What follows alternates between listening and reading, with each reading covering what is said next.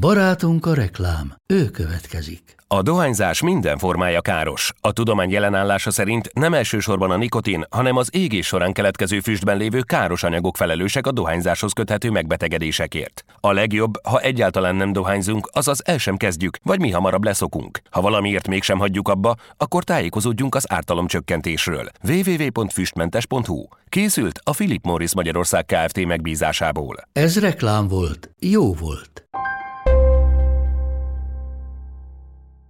Szükség van a hatósági ár megtartására, és azért, mert ez nem a taxisoknak, nem csak a taxisoknak egy bevétel garanciát jelent, mert mi a garancia arra? Hát, hogyha nem ül be az utas, akkor, akkor nincs hova.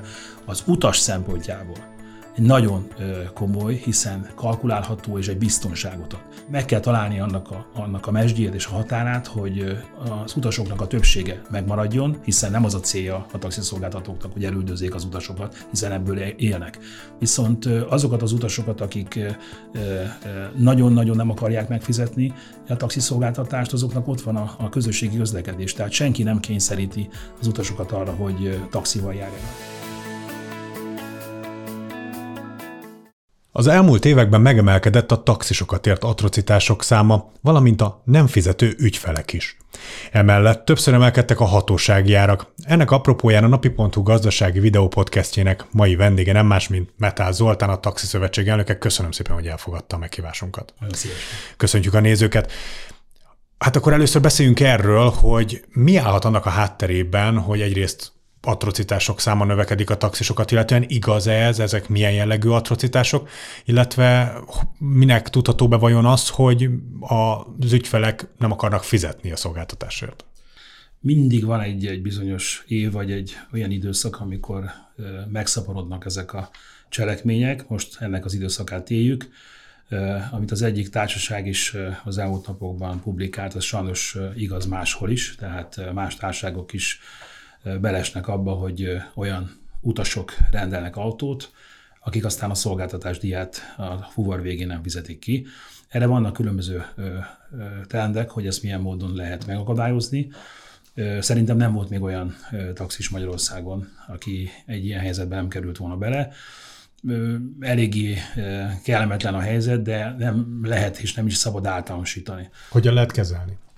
Hát nézze, a rutin, és a, az évek, ahogy szokták mondani, az ember bizonyos módon már egy kicsit azért megismeri a, az embereket, eh, ahogy, ahogy egy empátia érzék kialakul, úgy látja, hogy akár ránézésre, vagy a, a, a, a, az utasnak a, a kommunikációja már milyen jellegű, amikor bizonytalan, hogy hova is akar menni, nem egészen pontos információkat mond, lebegtett dolgokat, hogy ide megyünk, inkább oda megyünk, stb., akkor az már azért egy olyan jel, Eh, amire lehet készülni. Most minden ilyen esetben azért előleget kérhet a taxis, és eh, én azt gondolom, hogy ez a következő időszakban sajnos, amíg ezek eh, nem minimalizálódnak, ezek esetek ezeket meg is fogják tenni, és már most kérem azokat az utasokat, akik esetleg személyes ellenségnek vagy személyes problémának próbálják ezt majd apostrofálni, ne tegyék meg, nem ellenük szól ez a kérés, hanem pontosan az ő és a taxis védelmével. Ugye a régi nagy taxisok tudják, hogy a 90-es évek az egy eléggé zord időszaka volt a taxizásnak, és azért ott, ott súlyos támadások is érték a taxisokat akkoriban, sorra lehetett a híradásokat követni, hogy súlyos támadások érték. Most nem ilyenekről van szó azért elsősorban, hanem kisebb atrocitásokról, akár verbális zaklatásokról, de mennyire jellemző az, hogy, hogy, hogy, hogy, hogy találkoznak a taxisok azzal, hogy, hogy valamilyen támadás éri őket? Én azt gondolom, hogy pontosan összefoglalta azt, hogy milyen módon változott ez a tendencia, hiszen érezhető az élet minden területén, hogy az emberek idegesek, feszültek. Ez ugyanúgy lecsapódik egy közértbe, ugyanúgy lecsapódik egy benzinkúton, ahol, ahol ki kell szolgálni a vevőt, egy orvosi rendelőbe, ahol, ahol, ahol, ahol emberek találkoznak, és a taxis egy ilyen helyzet, amikor az összes indulatát megpróbálja kitölteni és letölteni, vagy a közlekedés bármely résztvevő. Tehát nagyon jól látjuk ezeket a felvételeket, amikor, amikor pillanatnyi elmezavar után milyen módon történnek meg dolgok, és, és, és, és mi következik egy, egy, egy, egy banális közlekedési esemény kapcsán. Mindenféleképpen higgadtan és nyugodtan kell ezeket a helyzeteket kezelni, hiszen hogyha fölveszi a taxis az utasnak a, a tempóját, és ő is idegessé válik, szó-szót követ, abból soha nem születik semmi jó? Sokszor a kollégáimat sajnálom, mert egy 8-10 órás munkaidő után, amikor egy jó pár ilyen eseményen túl van egy nap egy szolgáltató, le, le, és nem csak taxisról beszélünk, hanem bárkiről, akkor azt gondolom, hogy hát nyugodtan, békével kell ezt valamilyen módon kezelni, vagy otthon a családdal megbeszéli, vagy a kollégák egymást felhívják. Tehát ezek az esetek mindig is voltak, az utóbbi időben sajnos megszaporodtak milyen eszközök vannak a taxisok kezében ahhoz, hogy kezeljenek egy nem fizető, vagy egy, egy durva utast? Hát a szervezettségnek köszönhetően mindig is volt segítség és megoldás nem mindenre, de az esetek többségére. Tehát az a kommunikációs csatorna, amit nagyon sok társaság még mindig azért használ, hogy megtartsa ezt a kommunikációt, hogy mindenki abban a pillanatban egyszerre tudja meg az információt. Ezek az URH csatornák nagyon sok esetben még akkor is működnek, ha a címkiadó rendszer már nem az URH hagyományos rendszerben működik, hanem mindenféle digitalizált platformon, applikációkon keresztül. Mégis ezekre a csatornákra, ezekre a kommunikációs csatornákra szükség van, és a legtöbb társaságnál ezeket megtartották, mert egy biztonságot ad.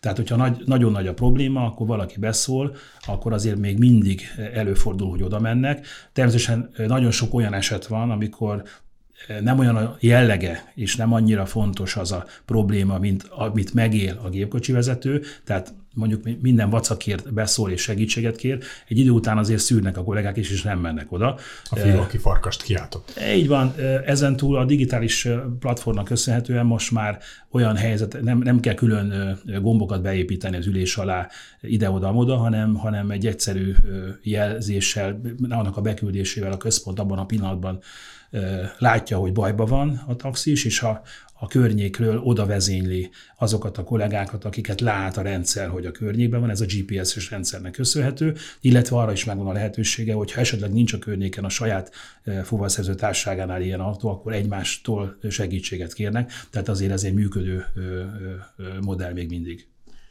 Hatósági áremelés. Az elmúlt években nem csak egy alkalommal, hanem több alkalommal is szó, sor került rá, érzés szempontjából talán nagynak tűnhet, mind okolta az ilyen mértékű hatósági áremelést?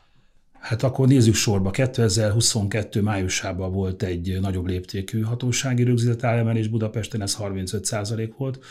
Ez annak az indoka nagyon egyszerű volt, előző 5-6 évben egyáltalán nem volt emelés, tehát az előző években nem követte le az inflációt a budapesti hatósági ár. Eddig bírta tulajdonképpen a szolgáltató a, a költségeknek a, a viselését, aztán mikor eljutottunk odáig, hogy már érezhető volt a háborúnak a hatása, és az infláció elég komoly mértékben elkezdett emelkedni, akkor kénytelenek voltunk a fővárost megkeresni, és megtalálni egy olyan kompromisszumot, ami tavaly május óta akkor egy 35%-os emelésben megvalósult.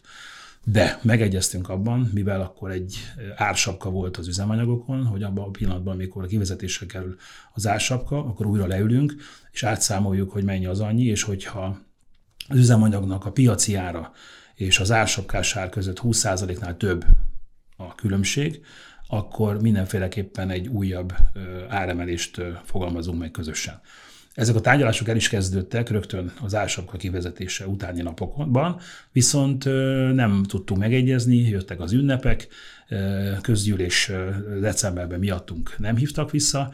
December elején, amikor leültünk, akkor egy 10%-os emelést kértünk, és ugyan nem született erre döntés, de úgy gondolta a, a főváros, hogy akkor ezt a 10% volt az utolsó kérésünk, és akkor ezt majd valamikor január környékén megvalósítja. Ez volt az utolsó kérésük? Nem, mert közben, közben valami faramúci helyzet miatt egy új tárgyaló partnert kapott a, a taxis oldal, a főváros részéről, a közlekedés és a klímaügyi bizottságnak az elnökét, Déri Tiború személyében, fiatal politikus, mégis ennek ellenére nagyon nagy empátiával nyúlt a kérdéshez, és neki ugyan voltak további kérései, akár a környezetvédelem, a klímavédelemmel és a hosszú távú együtt gondolkodással kapcsolatban, amit úgy gondoltunk, hogy rendben van, építsük be ezeket a kéréseket a következő évekbe,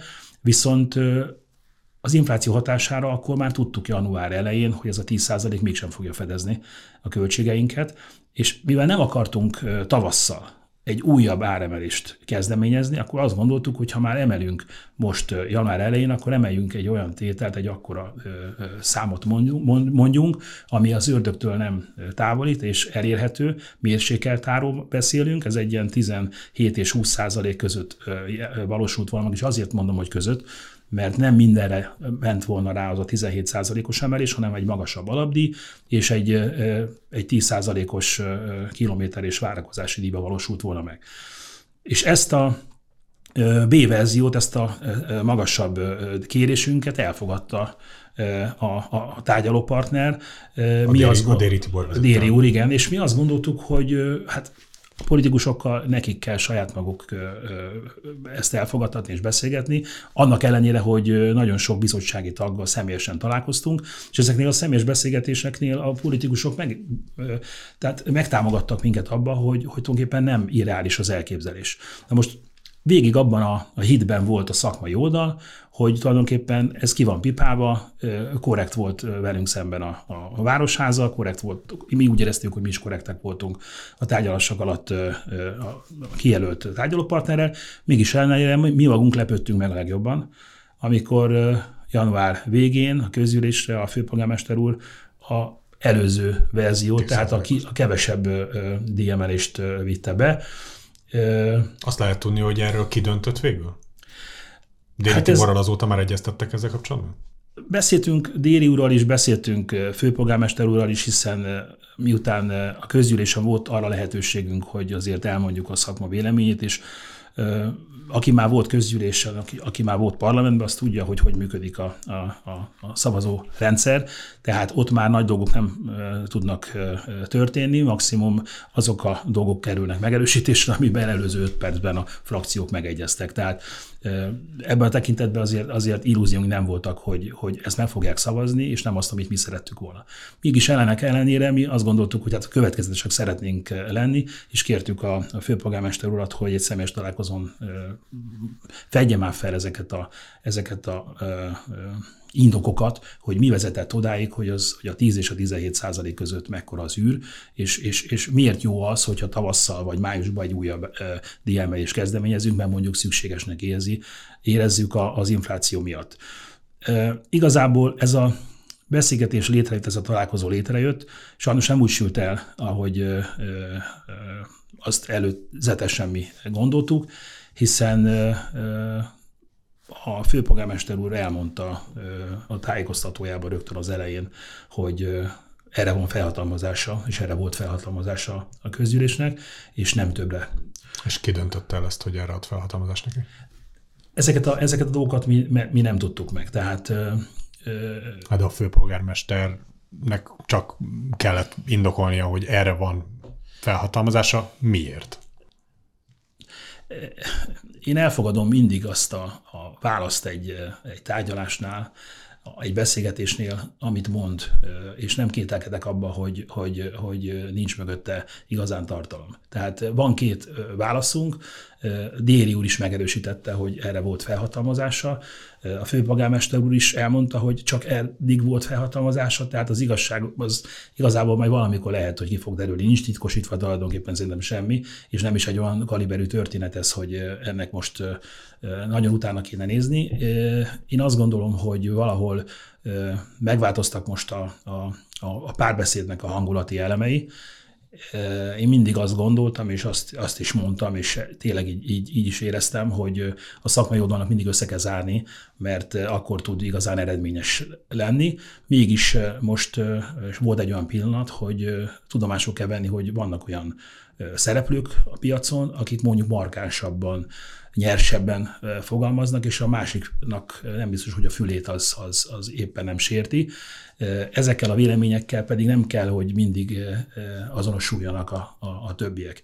Tehát az, hogy egy demokráciában van véleménykülönbség, azt mondjuk most már azt mondom, hogy nálunk is tudomásul kell venni, mégis a többség érdekét kell figyelembe venni.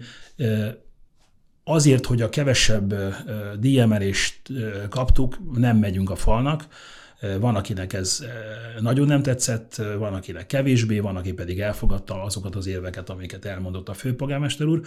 Én azt gondolom, hogy a következő hónapok fogják azt igazán igazolni, hogy ez a díjemeléshez biztosítja-e a vállalkozásoknak a fenntartását és a működését, mert hogyha tovább emelkednek a költségek, akkor kénytelenek lesznek ismételten a vállalkozók segítséget kérni az önkormányzattól, hiszen olyan költségemelkedése van, hát látja mindenki, most voltam éppen egy, egy, egy szalomba, a Fáj utcában, hát nem, akarom el, nem akartam elhinni, hogy egy dízel, egy benzines autónak mi az ára, egy, egy elektromos autónak mi az ára.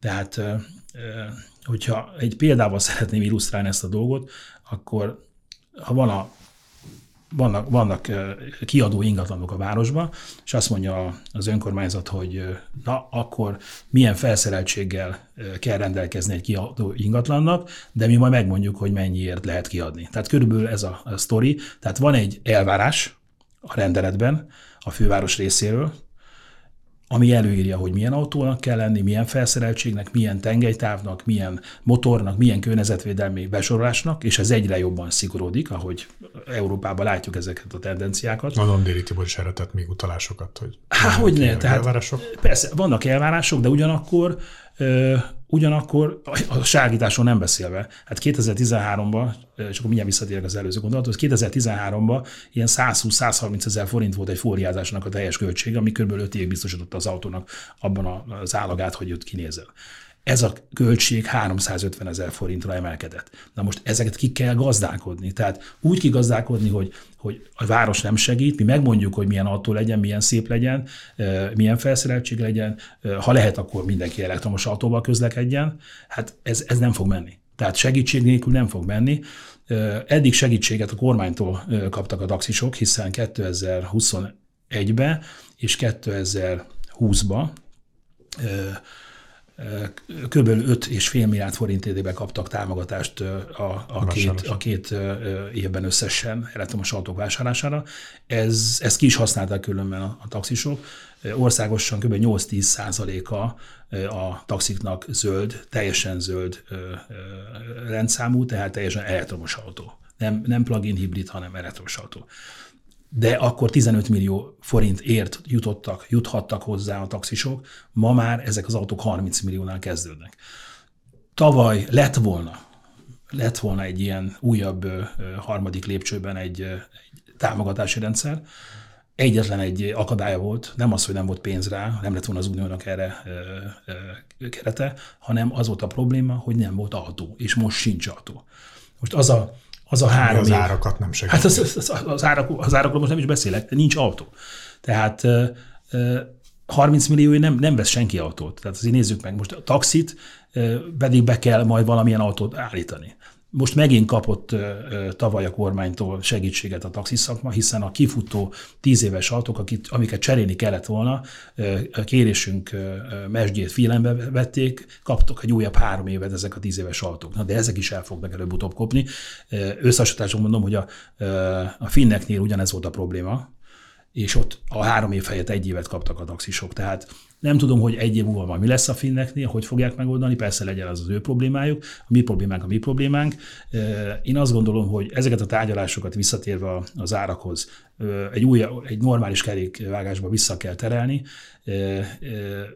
Én azt gondolom, hogy meg fogunk tudni egyezni jövőben is az önkormányzatokkal, mert szükség van a hatósági ár megtartására, és azért, mert ez nem a taxisoknak, nem csak a taxisoknak egy bevétel garanciát jelent, mert mi a garancia arra? Hát, hogyha nem ül be az utas, akkor, akkor nincs húva. Az utas szempontjából nagyon komoly, hiszen kalkulálható és egy biztonságot ad.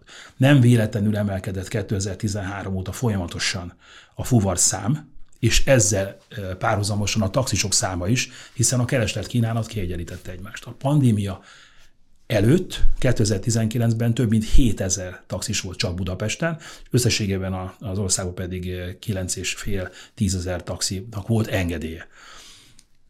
A két év pandémia oda jutotta a fővárosi engedélyeknek a, a engedélykedásoknak a számát, hogy 5000 alá csökkent. Tehát több mint 2000 taxi eltűnt Budapestről.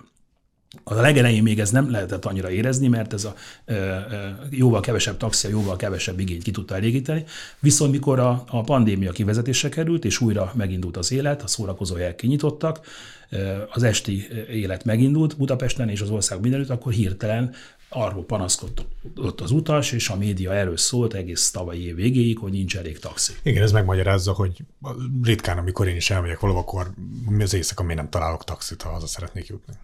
Ennek, ennek több oka van. Elosztott régen arányaiba a nappal és éjszakában a taxisok száma. Viszont amikor eltűnt a pandémia miatt az összes szórakozó hely, és az értelmek bezártak, akkor az éjszakás kollégák átmentek nappalba. Na most, aki, aki már át, átírta az életét, és két évig nappal dolgozott, az már nagyon nehezen megy vissza éjszakába, mely teljesen másféle fajta munkamenet, és, és, egy, és, egy, és egy, egy, egy morál, az egész éjszaka más. Tehát én azt gondolom, hogy ha újra meg tudjuk teremteni azt, hogy, hogy biztonsággal tudjon szolgáltatni a taxis egy normális, biztonságos környezetben, háttérben, szabálykörnyezetben, akkor majd meg fog emelkedni ismételten a taxisok száma. Ez különben az elmúlt fél évben már érezhető, hiszen 5600-nál több taxiengedély van Budapesten az 5000-hez képest. Egy másik dologgal is nagyban segítette a taxisokat a magyar kormány, ez pedig az, hogy benhagyta őket a katakörben, ugye? Ezt önök külön kérték, volt valamilyen lobbyuk ennek irányába, hogy a, a kata, módosít, kata törvény módosításánál a taxisok azok mindenképpen maradjanak ebbe benne, illetve a másik ide kapcsolódó kérdésem az az lenne, hogyha nem maradtak volna benne, hanem önöknek is átalakult volna az adózási sávot kellett volna váltani, vagy módot kellett volna váltani, akkor az még mennyiben befolyásolhatta volna az árakat? Viszonylag könnyű ö, ö, válaszokat tudok adni. Nem mi is a, a médiából tudtuk meg a kata változás kapcsán a bejelentett változásokat. Mi akkor rögtön jeleztük, hogy rendben van ez így, viszont ami azóta sincs megoldva, az alanyi áfamentes határ, ami már hosszú évek óta 12 millió forint, azt is kellene emelni, hiszen 12 millió forintot, ha eléri a bevételét a taxisoknak, akkor abból kell hagyni a szolgáltatást, kénytelen elmenni szabadságra, két-három hónapra, vagy akár többre is, mert egy olyan adózási környezetbe kerül, ami, ami előnytelen számára, és minden bevétel után 30%-ot fizetni. Akkor rögtön fölvettük a kapcsolatot a kormány részéről Bánki Erik úrral, aki a gazdasági bizottságnak a, a vezetője, és akkor tette egy ígéretet arra, hogy mindenféleképpen a kormány ezzel fog foglalkozni. Tavaly november végén, december elején találkoztam személyesen egy kamarai rendezvényen a pénzügyminiszter úrral, akkor is jeleztem ezt a kérést, akkor őszintén elmondta, hogy ebben az évben erre nem nagyon számítsunk. Ez a 2023-as vagy 2023-as év, tehát ebben az évben el, de talán évvégén valamilyen változás lesz ebben tekintetben. Ez egy Európai Uniós szabályozás, van, ahol 16-16 és fél millió ez a határ. Mi örülnénk, hogyha ezt elérnénk, mert akkor tudnának a taxisok tovább szolgáltatni, mert most elérik ezt a határt, egyszerűen fizikai képtelenség, hogy autóba üljenek, mert utána minden után előnytelen a, a, a, az adózások. Kérésre válaszolva és visszatérve, szerencsére azért nagyon komoly szakemberek dolgoznak a pénzügyminisztériumban, és pontosan látják azt, hogy amikor bevezette a kormány nálunk először, taxisoknál először a pénztárgépet, milyen módon változtak a, a, adózásnak a, a, a, a feltételei, hogy mennyire vették komolyan a taxisok ezt a részt, és mennyire lettek fegyelmezettek. Azt kell mondom, hogy először a taxi tisztult meg ebben a tekintetben, és ezt látták a bevételekből, látták a pénztárgépek getyegéséből, hogy tulajdonképpen ez a szakma, ez hol áll, és milyen módon. Nekünk nagyon nagy könnyebbséget jelentett, hogy ez egy egyszerű kiszámítható a katának a fizetése, mi sajnáljuk azt, hogy nagyon sokan ebbe nem estek bele, viszont azt is tudjuk, hogy nagyon sokan ebbe trükköztek. És nem csak mi tudjuk, hanem ez nagyon sok ilyen szakmai találkozón a PM részéről felmerült, hogy tulajdonképpen nagyon sokan trükközésre használják a kapát, tehát olyan ö, szakemberek, orvosok, sem akarok senkit ö, külön megnevezni, vagy jogászok, akik hát azért jóval többet keresnek, mint az átlagos ö, ember Magyarországon, katát fizetnek, mert nem akarnak adózni. Tehát itt, az, a, itt a háború és a, és a költségvetés tulajdonképpen kikényszerítette a kormányból, hogy azokat a bevételeket azért megnézze, megvizsgálja, hogy milyen adónemek vannak, és milyen adózó csoportok, ahol lehet még számítani plusz bevételre, vagy nem. Én az, mi különben a kamarával együtt, a BKIK-val együtt javasoltuk, és az MKIK is ebben a, ebben a tekintetben partner volt, hogy egy magasabb árat szeretnénk fizetni, viszont valamit pluszt szeretnénk érte kapni. Hiszen a taxisok most már inkább 50-60 pluszosak, ha valaki elmegy táppénzre, akkor tulajdonképpen nem kap érte semmit. És azért ezt már mi tapasztaljuk. Tehát nem kötelező katásnak maradni, azért, mert valaki taxizik, és erre láttunk is példákat, nagyon sokan most már inkább az általány adót válasszák, azoknál a csoportoknál, ahol meg kötelező, azok meg húzzák a, a szájukat. Tehát, hogyha valami kötelező, az mindig rossz, viszont hogyha egy opció, akkor én azt gondolom, hogy jobban beterelhető egy magasabb adózási körbe a vállalkozó, mint hogyha, mint hogyha nem adunk neki választási lehetőséget. Tehát a, a, a jól fel, saját jól felfogott érdeke most már az a vállalkozóknak, hogy a nyugdíjra gondoljon a következő tíz évre, és hogyha nincsenek félre tett pénzek, és nincsenek olyan tartalékaik, amiből majd a nyugdíját kiegészíti, akkor már érdemes azon gondolkodni, akár a taxisnak is, hogy átmenjen egy általányba, vagy egy más adózási formát válasszon. Drágulhat a taxizás tovább az elkövetkezendő egy-két évben? Hát is minden megtörténhet, hogyha valaki megkérdezte volna az autósokat, hogy drágulhat-e az üzemanyagár ilyen mértékben, akkor azt mondják, hogy ez kizárt dolog. Ha azt kérdezték volna, hogy, hogy drágulhatnak-e az autók majdnem a, a, a másfélszeresére, akkor azt mondják, hogy kizárt dolog. Sajnos a realitás az, hogy, hogy igen. Minden megtörténhet. Európában az utóbbi hetekben, hónapokban azért volt lehetőségünk szakmai kiáltásokon itt ott részt venni. És ugye hát mi is mivel járunk, akkor taxival, mert beszélgetünk a kollégákkal, megnézzük, hogy ott milyen lehetőségek vannak, és egyáltalán ott, ott milyen jogszabályi környezet van, milyen adózási környezet van, ők hogy oldják meg ezeket a problémákat, stb. Azt viszont sajnos ki, láttuk, hogy mindenütt jóval drágább az ár és kifizeti az utasok. Tudom, hogy más a, a, a fizetés, tudom, hogy más minden, de az autó az neki is annyiba kerül, az üzemanyag neki is annyiba kerül. Az adózás tekintetben nagyon sok különbség van. Egy biztos, hogy a taxi az egy nem egy, egy szociális háló, és nem egy ilyen szociális szolgáltatás, amit azért biztosít a vállalkozó, hogy az utas jól járjon. Volt erre precedens ugye az átkosban, amikor volt két állami vállalat, akik, akik állami alkalmazottakkal, állami költségvetésből oldották meg ezt a dolgot. Ebből az állam kivonult, és azt gondolom, hogy teljesen jól tette meg kell találni annak a, annak a mesdjét és a határát, hogy az utasoknak a többsége megmaradjon, hiszen nem az a célja a taxiszolgáltatóknak, hogy elüldözzék az utasokat, hiszen ebből élnek. Viszont azokat az utasokat, akik nagyon-nagyon nem akarják megfizetni a taxiszolgáltatást, azoknak ott van a, a közösségi közlekedés. Tehát senki nem kényszeríti az utasokat arra, hogy taxival járjanak. Lesz egy réteg mindig, akik meg fogják azt fizetni, hogy egy prémiumabb szolgáltatást vegyenek igénybe, drágábban vegyék meg a színházjegyet, drágábban utazzanak, mert igényük van rá. Ez a világ szerintem egy, egy, egy normális módon így működik, és ezt, ezt el kell tudni fogadnunk. Metál Zoltának a beszélgetést nagyon szépen köszönöm, és köszönöm, hogy elfogadta meghívásunkat. Önöknek pedig nagyon szépen köszönöm megtisztelő figyelmüket, hogy velünk tartottak. Ha eddig nem tették volna, akkor iratkozzanak fel csatornáinkra. Elérhetőek vagyunk a YouTube-on és a Spotify-on is most már. Kövessenek továbbra is minket, nézzék következő tartalmainkat, hamarosan ismét jelentkezünk. Viszont látásra, viszont hallásra.